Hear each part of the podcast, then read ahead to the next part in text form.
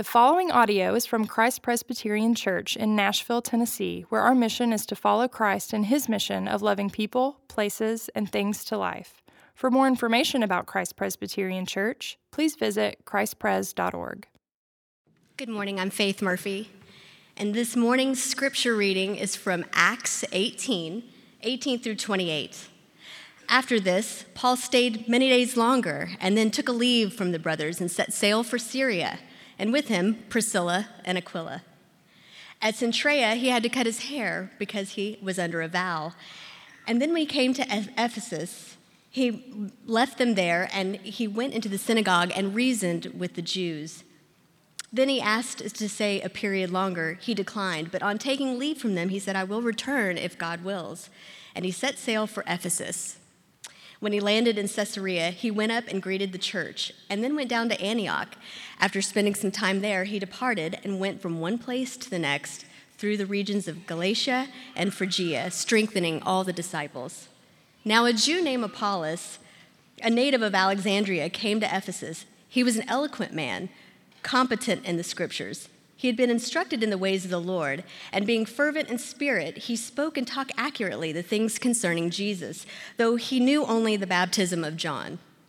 He began to speak boldly in the synagogue, but when Priscilla and Aquila heard him, they took him aside and explained to him the ways of God more accurately. And when he wished to cross to Achaia, the brothers encouraged him and wrote to the disciples to welcome him. When he arrived, he greatly helped those who through grace had believed for he powerfully refuted the Jews in public, showing by the scriptures that the Christ was Jesus. This is the word of the Lord. Praise be Praise to Christ. be to Christ. Thanks so much, Faith. Good morning. It is so good to worship God together. Greeting to those joining in online. My name is Josiah, and I am new on staff here at Christ Pres, serving as the director of the Nashville Institute for Faith and Work. And my wife, Brittany, and I, and our little seven month old daughter, Shenley, we moved here from Pittsburgh just six weeks ago. And so we're having a great time. You hear those statistics that 82 people move to Nashville a day. You can figure us in with that number. And let me tell you, for once in my life, it feels great to be a statistic. Uh, we are glad to be here. If you don't know much about the Nashville Institute for Faith and Work, this is a ministry of Christ Pres, both for the church and for the city, to really help people live on mission in their work in response to God's grace. That's what we're all about. And really, the driving motivation for this ministry is we are convinced that God, He has called each of us who know His grace to serve Him. And our service to God doesn't just take place in the church or in other places that we volunteer, but in every area of our lives.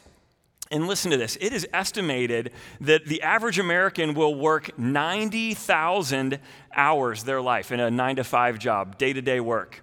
And listen to this 84% of Christians between the ages of 18 and 29 indicate that they have no idea how the Bible relates to their field or professional life. And so let me tell you, this NIFW, Nashville Institute for Faith and Work, this is a really unique ministry. And this is what God has drawn my heart to this city to be a part of. I'm so grateful for the opportunity. This is a really special community. I'm so grateful for the leaders who've come before me and the teammates I have in NIFW serving in ministry alongside me to this day.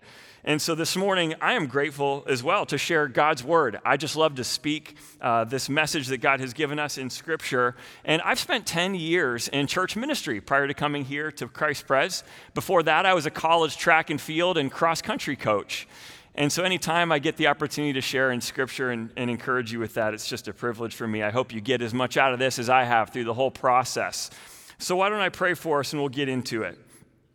Father, we are grateful for community and the opportunity to be in a room where we can look around and see others who are journeying in life and faith. And as we gather this morning, we acknowledge that God, there are some of us who are here with burdens on our hearts that we've only expressed to you, or maybe, God, we've just wrestled with and haven't even articulated in our own minds. But, God, we know that you're powerful to meet us in this time. We ask that your spirit would be present among us. God, would you speak to us in a way that doesn't only educate us, but, God, that transforms us in our hearts and in the way that we live? We ask this together in Jesus' name. Amen. Well, today we are continuing our series in the book of Acts. We'll take a little pause after this week to celebrate Easter, but we're tracing the story of the early church, their teaching, their stories. and seeing how God has worked in and through his people over time. And something that's really made an impression on me as we've traced this book is this is real history.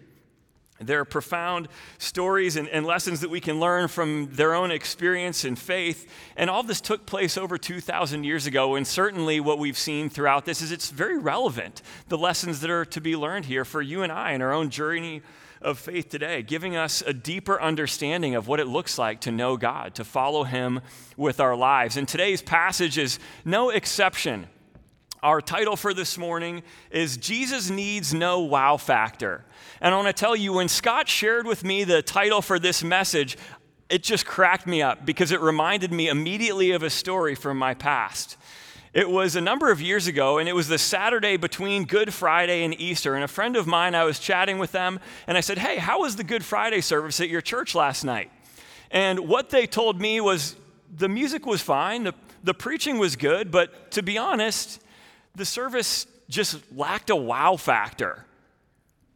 And when they said that to me, I couldn't help but feel as if I was the wrong person to be receiving that feedback. I know what they meant, that there was nothing that was wrong with the service, there was nothing that was extraordinary about it either. And certainly, I'm understanding as someone who's worked in a church that we want to communicate the gospel in a creative and engaging way. That's vitally important. But when my friend told me that the service lacked a wow factor, I couldn't help but think to myself, yeah, the Son of God coming to die on a cross to atone for the sins of the world. Nothing really exciting about that, right? Nothing too impressive there. And let me be honest, as I share that story, it feels good to be the one that, for once in my life, I had the discerning perspective, the one that was not overly concerned about the wrong things, but on track with what, what, what matters most. It feels good to be on that side of this story, but no doubt for me as a church leader, I could tell you stories of things that I've kept inside as I've been a part of worship services, just cringing internally, wishing that things were going differently. I felt that same sentiment more times than I'd care to express.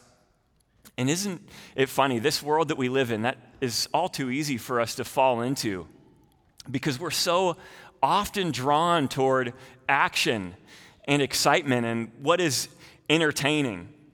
Listen to this. We live in a world where a study recently found that the average human attention span has fallen to 12 seconds between the year 2020, uh, pardon me, we've, we've fallen to 12 seconds. And in the year 2000, it was eight. So we've dropped four seconds. And listen to this this isn't exactly encouraging. It is reported that goldfish have a nine second attention span. So we're doing worse than goldfish. but what we see in today's passage is that the most important things in life, the most important things of God, His work in our lives, and the things that are truly able to transform us, they aren't often what is flashy. Because God tends to do his most significant work inside of us in quiet moments, times where we can step away from busyness and distraction and focus our attention towards him. What we also see in this passage is that while it's easy for us to be captivated by experiences that draw us in and entertain us and engage us in a, a wow sort of way, and how we're drawn towards people who are impressive in their gifting, it's the truthfulness of the Christian message that we need to value the most. And so we have some great stories in today's teaching that'll show us this in a profound way. I'd like us to look at this in two different sections. And the first part, chapter 18, verses 18 to 23, if you're following along in your Bible, we have the story of the Apostle Paul as we track with him in this mission to take the gospel to the nations. And in these five verses, we really cover a lot of ground. These five verses kind of read like a movie montage, one of those scenes that recaps a lot of action in a short span of time. If you think about a movie montage, I have to say my favorite are probably in the Rocky movies, where we get this two minute snapshot of the boxer played by Sylvester Stallone. You know, he always starts out kind of flabby and dejected, but somehow 80s music and some scenes of Rocky doing calisthenics in two minutes just transform him into this underdog hero ready to take on the world, right? We know that it's only Rocky's rivals who also visit the pharmacist for a little bit of enhancement. Rocky would never do that. Blue collar, baby.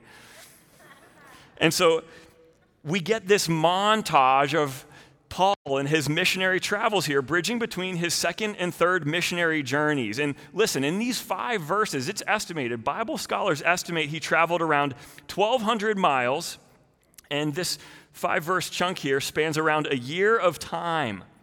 So, as a quick reminder of where Paul has been, he's found himself in Greece from Macedonia in the north to Achaia in the south, teaching about Jesus, establishing these communities around the message of God's grace in Jesus Christ. And so now the time has come for him to pivot in his ministry, to leave Greece.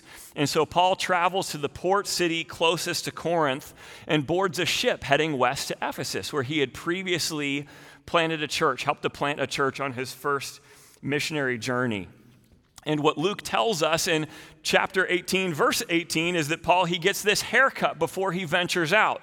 So I don't know about you, but you can kind of envision Paul earlier in this second missionary journey, kind of looking like a hipster, COVID beard. He's got his bluegrass musician hair going.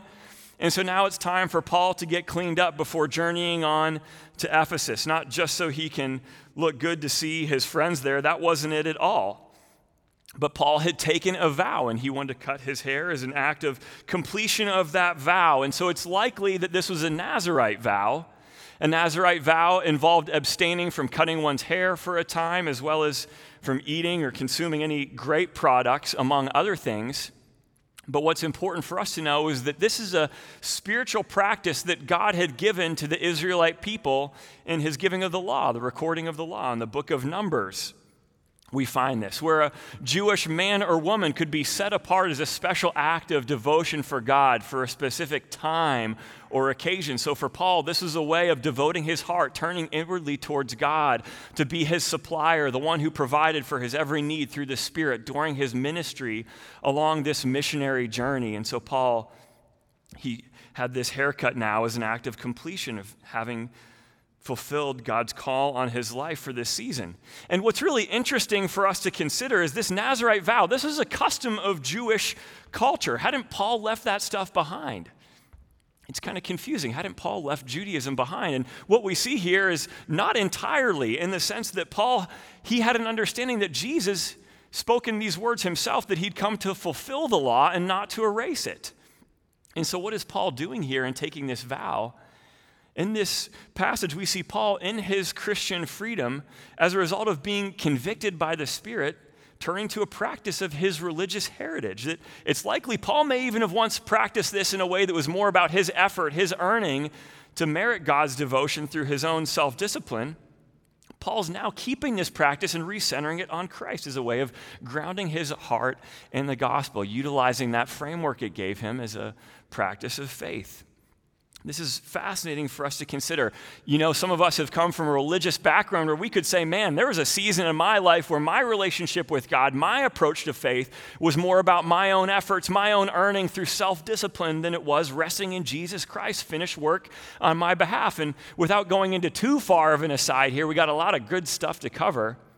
This is certainly an example that spiritual disciplines and devotion, when rightly channeled into God's grace, is an aspect of us to enjoy our relationship with Him. Man, what a benefit they can be to us in our faith in Christ.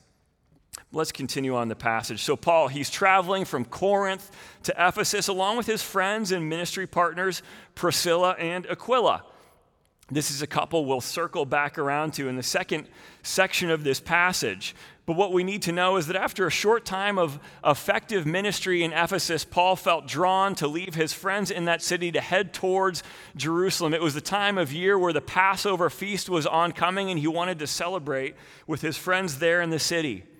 So Paul tells that community, the church there in Ephesus, I'll be back if God wills. And we will see when we pick back up with this series after Easter. God does will. For now, Paul, he journeys on to Jerusalem.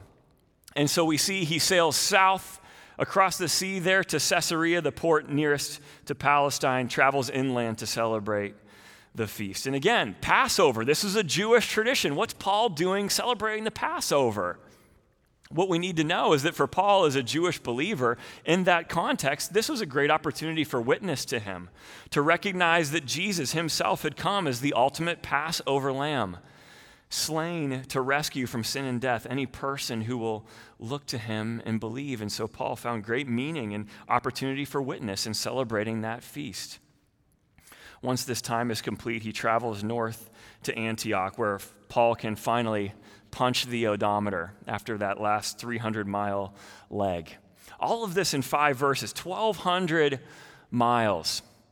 And so Paul settles in in Antioch for a little R&R have you ever had a friend who was a missionary or maybe someone in the military who you knew came home on furlough? You ever known someone who's come home on furlough? This is time, Paul's time on furlough. He's got a six to nine month period of rest here in Antioch before embarking on his third missionary journey. And so you know how those furlough times go. It's likely that Paul delivered a little bit of a report to that church there in Antioch. Maybe he showed them some PowerPoint slides with pictures of people whose names they'd never remember, or told them long stories about all the weird food he ate. You ever hear one of those presentations? Paul's resting here in this passage. Why do you think Luke shares about this? Certainly, part of his reason in sharing about this season is to set up Paul for what happens next in making the transition there to ministry in Ephesus, we'll see in chapter 19. But I think there's also something to be said for the example we receive here of how even the Apostle Paul, a man whose leadership and teaching and influence God used to change the world and is still using to impact the world today, 2,000 years later, even for Paul, the grind needed to stop sometimes. Because after the hustle of travels, of planning churches, going from city to city, meeting new people, speaking to crowds. Even Paul, he needed moments of rest for physical and spiritual and emotional recharge. Paul needed to rest. He needed it personally, and the integrity, the effectiveness of his ministry in the future also depended on it. And when I reflect on this part of the passage, a statement I often heard one of my seminary professors, Dr. Rodney Cooper, comes to mind. This is something he would share with my pastoral ministry capstone capstone course when I was finishing seminary. He would tell us again and again God has made us to be human beings, not human doings. And our most effective ministry will come not from what we do, but from who we are. And as a doer, Every time I heard him say that, I felt nailed to the wall. Because the reality is, for me and you and the Apostle Paul, being rooted in a deep and abiding relationship with Jesus Christ is probably the most important thing we can do to set ourselves up to serve God in our world effectively. And the simple reality is, it's really hard for us to do that when we are distracted or drained. And like I said, this can be really hard for us because in the fallenness that each of us have inherited from our first parents, Adam and Eve, we have a tendency inside of us to live as if the world and our future, what we believe would be best to happen, it lies on our own shoulders. We're really effective at internalizing those burdens, aren't we? You know, one of the programs we offer through the Nashville Institute for Faith and Work is called the Gotham Fellowship. And this is an eight month program that helps people learn to think well about faith and work and consider how we, as followers of Jesus Christ, can bring God's redemption to brokenness in our own field or areas of work. Are there any Gotham alums out there? Any Gotham fellows? Yeah. This is a really impactful program for those who take part. And this past week in our class, we were working through a book called Liturgy of the Ordinary by a woman named Tish Harrison Warren. And what this book's really about is how our everyday, everyday routines create opportunities for us to worship God when we set our attention toward Him. And in one section of the book, Warren is talking about how our approach to work and our human need for rest present us with this dilemma about how our sin nature and what is best for us is often so hard for us to navigate and, living in this world. And these words really made an impact on me. Listen to this. She writes Self sufficiency and self reliance are engines of the American dream. However, we are not sufficient. We need a caretaker. And this must affect our bodily routines, our worship, and our view of God. Our culture of restlessness and limitlessness has shaped our faith. As Americans and as evangelicals, the subtle idea that our relationship with God relies on our own efforts and energy is part of our DNA. The idea that our bodies don't matter and that limits are simply obstacles to be overcome misshapes our understanding of worship and mission. And so, what she's putting a finger on with this is that question how do we rest when this mindset of self sufficiency comes so naturally to us? And what Warren would suggest is that the answer is really found in returning to the truth, rooting ourselves in the reality of who God is and who we are. That as beings made in His own image, we're not to live as if we're the God over our own lives. We've been made to reflect God not only in His creative and sustaining efforts, but also to reflect God in His pausing, His resting, to take joy in creation and find refreshment in it. And ultimately, when you and I make this a practice in our lives, it has a way of recalibrating us again, according to the way that God has made us physically, mentally, emotionally, spiritually. When we rest with our attention towards God, we're reminded, and, not just our minds, but in our hearts, that He is a safe place for us to turn. He is our creator and our sustainer. But this does require time and space. And what we see in this text is that the kind of rest we really need, it's not just about turning off our email and sitting in the sand drinking a beer and listening to Zac Brown Band, though I am for all of those things. What we really need to do is to plug into the one who made us and find our source of strength in him. And so this is something that we can certainly do in these kind of extended periods of way, like Paul periods away, like Paul finds here, or we can create in our own lives with moments of vacation where we also bring in those sort of spiritual habits that can refocus us. But this is also something we can do on a week to week, day to day basis. This is what we're doing right now, my friends. This is part of why we gather to worship. Because when we come into a room like this and we hear God's word as we celebrate communion together, as we hear the word, we are recalibrated in our perspective, not just our mental understanding, but in our heart posture. And that impacts us in the way that we live together as a community and in the places that God has sent us to live out his mission as individuals. That's part of why we join together in this time. It resets us in the way that we live our lives. This is also why we make such a big deal of prayer and Bible reading around here, because these are disciplines, daily routines that recenter us around the truth. Because God has made us as human beings, not human doings our most impactful ministry comes not from what we do, but who we are. And that kind of deep, abiding relationship with Jesus Christ, it can't be fake. So I wonder what's on your mind as, as God's speaking to you in this moment. Is there a practice that you'd do well to cultivate in your own life, maybe on a daily basis? Maybe this is a season where you're feeling God's draw on, on you to participate in a group setting where you can find some community and support in that whole process yourself. Those would be great ways to really engage. I'd love to have a conversation with you about that. I'd encourage you to stop by our welcome desk. Those folks will be really well equipped to help you find a place to join in community here at the church because we are partners to one another in this mission. Why don't we look at the second part of this passage? This is really the story of Apollos and his Genesis story as a leader in the early church what we see is that while Paul is going about his travels, taking a little bit of R&R, Apollos comes to serve the church in Ephesus in a way that's making quite an impression. And Luke tells us a few noteworthy things here in this passage, beginning in verse 24. And the first is that Apollos was from Alexandria. And Alexandria was a city in Egypt that was regarded as a center for Greek culture, for thought and education in its day. And so Apollos was certainly an accurate representative of this city. He was well regarded as a thoughtful teacher, he was knowledgeable of the Hebrew Bible.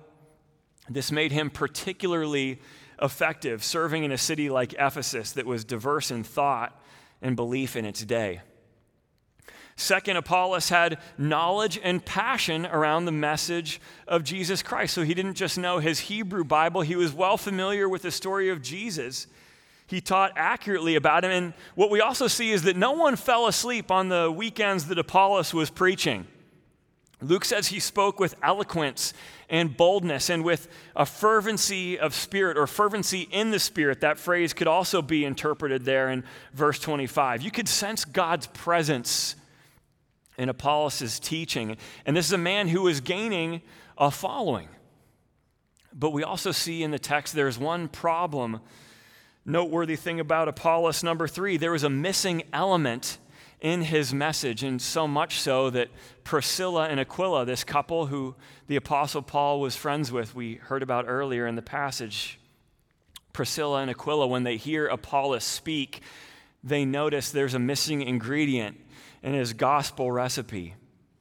We don't get 100% clarity about what this was in the text, but that it had something to do with Apollos knowing only the baptism of John, a baptism of repentance in preparation for the coming Messiah.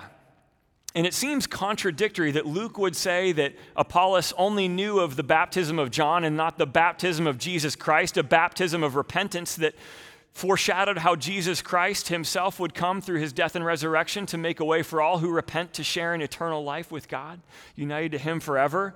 It seems contradictory that Apollos wouldn't have knowledge of that baptism of Jesus Christ if he was one who taught about Jesus accurately. And so, as a result of this apparent contradiction, there are some scholars who believe it's likely Apollos had the basics of the gospel correct, but he had just missed out on how Jesus had commissioned his followers for a ministry of their own, ascended into heaven and given the Spirit to help them live that mission out. Whatever the case is, it's, it's clear that there's important content around the message of Jesus. Apollos was missing. And so Pr- Priscilla and Aquila, they, they step up here. And I need to point out this is a really cool picture of the kingdom of God that every time this couple is mentioned in Scripture, except for when they're first introduced, it's in a way that's absolutely countercultural in their day, as well as our own, with her first and him second. And I heard Pastor Micah Edmondson from our Koinonia campus say it earlier this week in, in this way that this is like a couple being introduced as, hey, this is Mrs. and Mr. Leuenberger. Again, that's my last name. I know it's one that just keeps going. Mrs. and Mr.